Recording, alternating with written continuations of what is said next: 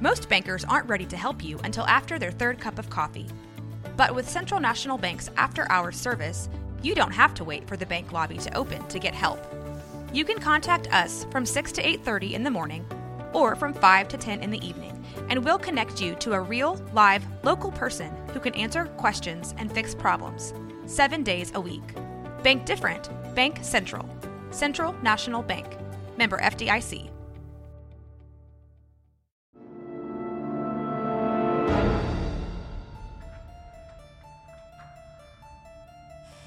Welcome to the Mysteries of the Paranormal. I'm your host, Allison. Here, I'll talk all about mythology, folklore, and cryptids.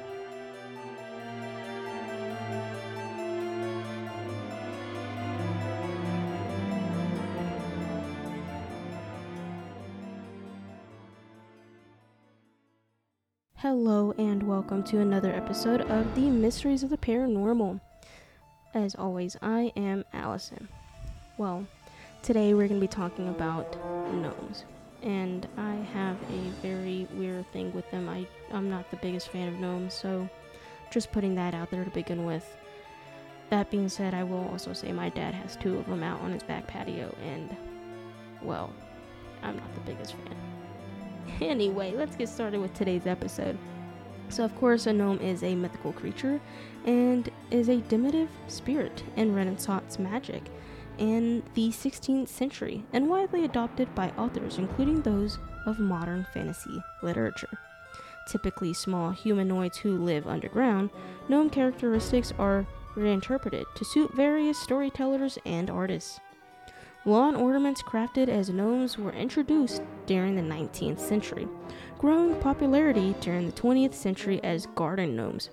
The word comes from Renaissance Latin gnomus, which first appears in a book on nymphs, sylphs, pagan. You know what? That's a whole bunch of words I really don't know how to pronounce. So, uh, if you want to know, you know, see these notes, go follow me on Patreon. You can see and correct me. But written in that book and the other spirits by Parsius published posthumous again that's a lot of big words i don't know.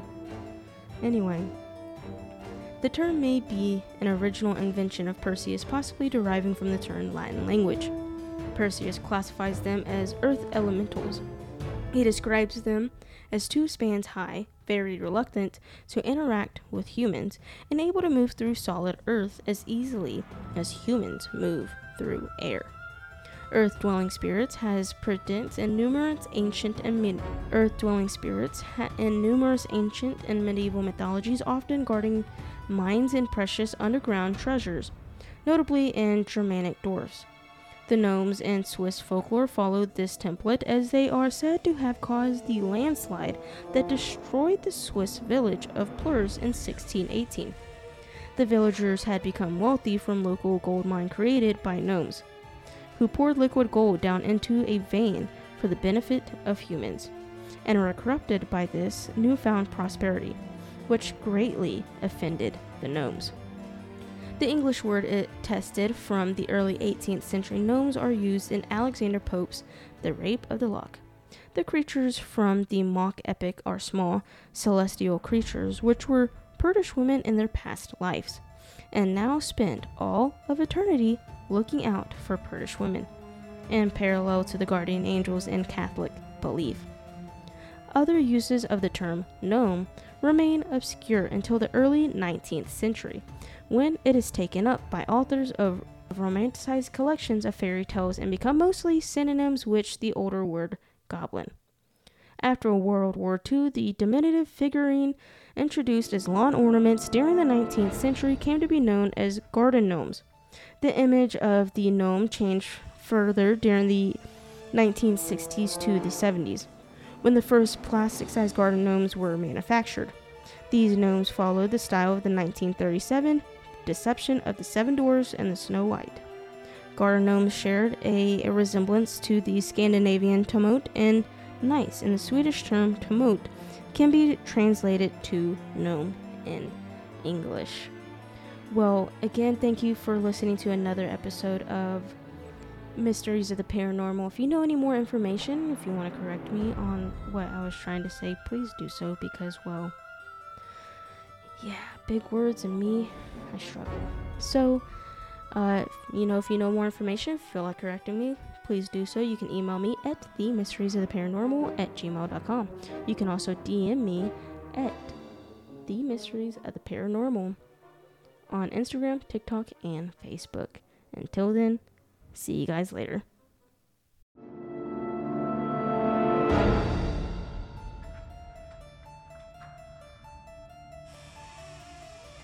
You can find this podcast at The Mysteries of the Paranormal on TikTok, Instagram, and Facebook. Be sure to tune in every week for a brand new episode, wherever you get your podcast or at roguemedianetwork.com.